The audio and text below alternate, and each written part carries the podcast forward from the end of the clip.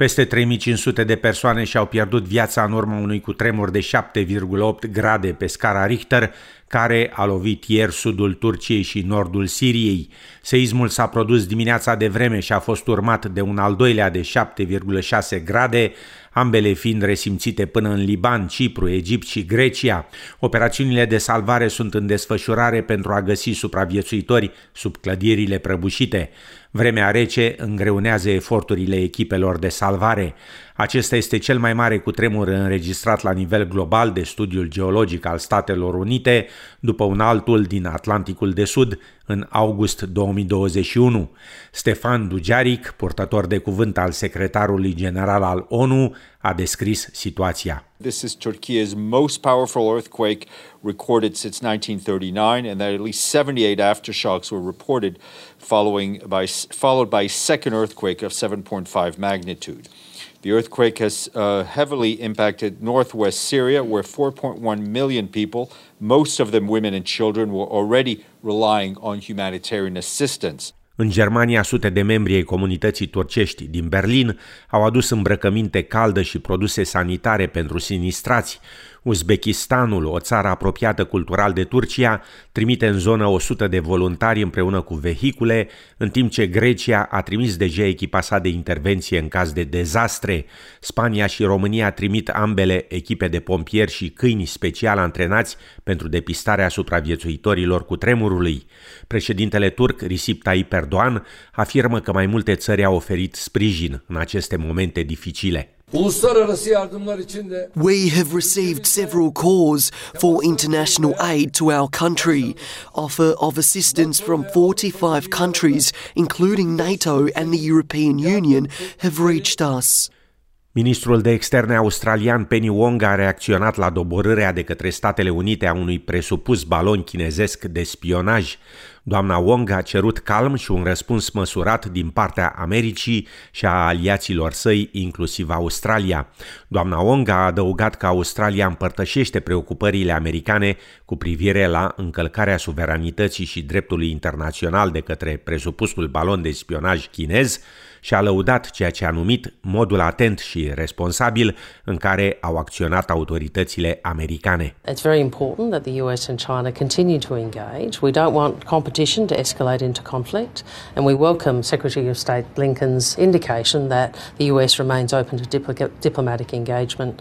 We'd encourage China to respond positively. Aviația americană a doborât balonul chinez deasupra Oceanului Atlantic. Balonul zbura la aproximativ 18.000 de kilometri înălțime și s-a estimat că avea dimensiunea a trei autobuze școlare. Guvernul chinez a condamnat cu fermitate acțiunea Statelor Unite, afirmând că aceasta a fost exagerată, având în vedere că balonul, care se rătăcise accidental în spațiul aerian al Americii, era folosit doar în scopuri meteorologice și științifice. Statele Unite au confirmat că întâlnirea planificată dintre secretarul de stat american Anthony Blinken și omologii săi chinezi de la Beijing a fost amânată fără nicio indicație despre când ar putea avea loc din nou.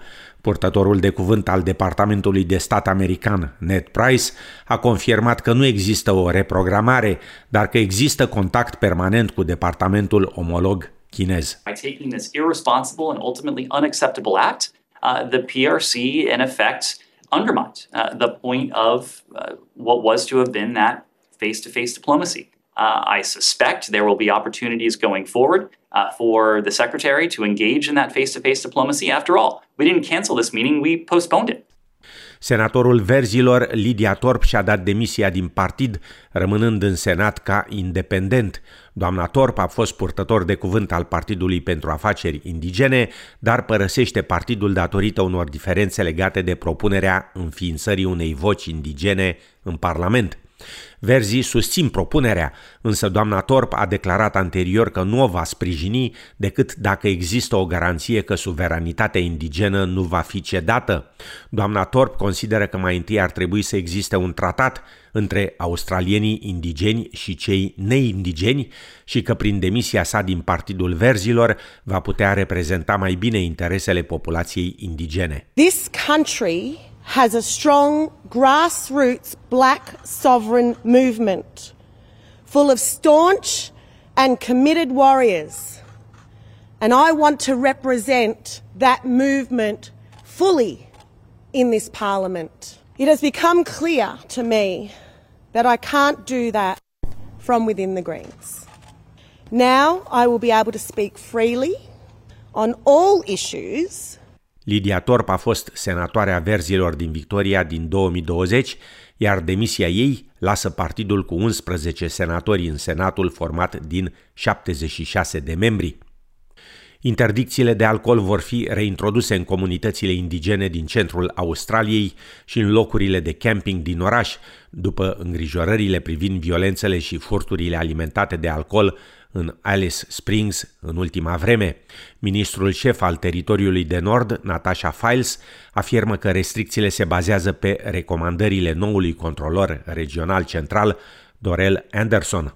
Primul ministru Anthony Albanese afirmă că în baza acestor aranjamente, comunitățile vor fi supuse interdicțiilor, cu excepția cazului în care 60% dintre oamenii din comunitate aleg The Northern Territory government will legislate new alcohol restrictions when they meet next week so that Northern Territory town camps and communities return to an opt-out system. The dry zones will remain in place until an approved community alcohol management plan uh, is developed and agreed to uh, by the uh, the liquor uh, controlled controller in the Northern Territory, and then it will need to be put to a local community with a 60% threshold.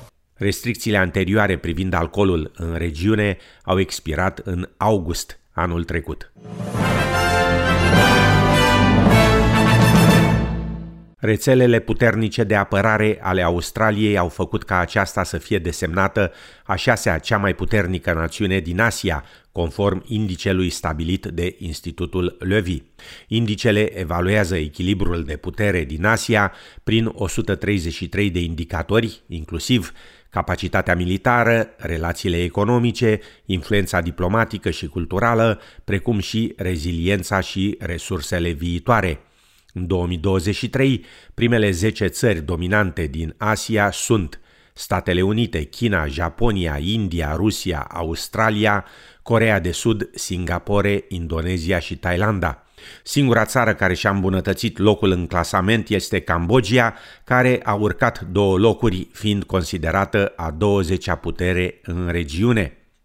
Președintele Ucrainei, Volodymyr Zelensky, a avertizat că situația din prima linie în conflictul din estul țării devine din ce în ce mai dificilă pe măsură ce Rusia își intensifică atacurile. Președintele Zelensky afirmă că Moscova a desfășurat un număr mare de militari în trei orașe puternic contestate din regiunea Donetsk, inclusiv Bakhmut, Vuledar și Liman. Ministrul ucrainian al apărării, Oleksiy Reznikov, care urmează să fie înlocuit în funcție de Kirilo Budanov, Șeful Agenției Militare de Spionaj a cerut Occidentului mai multe avioane și rachete cu rază lungă de acțiune pentru a putea face față Moscovei. Între timp, atacurile rusești au lovit o clădire a Universității din Harkov, avariind trei etaje ale clădirii. Într-un interviu la un post de televiziune francez, premierul israelian Benjamin Netanyahu a afirmat că ia în considerare trimiterea sistemului de apărare antiaeriană al Israelului The Iron Dome în Ucraina. Europa își reduce în continuare legăturile cu Rusia în privința energiei, interzicând importurile de motorină și alte produse din țiței fabricate în rafinăriile rusești. Interdicția Uniunii Europene a intrat în vigoare de duminică și urmează unui embargo asupra cărbunelui și a majorității petrolului din Rusia. Sancțiunile intenționează să reducă veniturile Rusiei, menținând în același timp exporturile de motorină rusești către țările non-occidentale, pentru a se evita o penurie globală care ar duce la creșterea prețurilor și a inflației. Expertul în energie, dr. Thomas O'Donnell de la Wilson Center, afirmă că acest lucru face parte din strategia pe termen mai lung a blocului comunitar de a întrerupe dependența de sursele de energie rusești. They've already stopped accepting from December any crude oil in Europe. So this is big. There was a you know a couple million barrels a day of diesel that was coming in from Russia, and they're giving up on all of it. Noul prim-ministru al Noii Zeelande, Chris Hipkins, vizitează astăzi Australia pentru prima dată de când a preluat funcția la sfârșitul lunii trecute. Domnul Hipkins urmează să se întâlnească în Canberra cu primul ministru Anthony Albanese, securitatea regională fiind un subiect prioritar pe agenda discuțiilor bilaterale. Chris Hipkins a înlocuit-o pe Jacinda Ardern ca lider al Partidului Laborist și prim-ministru al Noii Zeelande după anunțul șoc al demisiei acesteia. Vizita de astăzi, la începutul mandatului său ca prim-ministru, reprezintă un indiciu că domnul Hipkins acordă prioritate relației țării sale cu Australia. Ultimul sondaj de opinie realizat de Newspoll pentru ziarul The Australian arată o scădere a popularității primului ministru australian Anthony Albanese.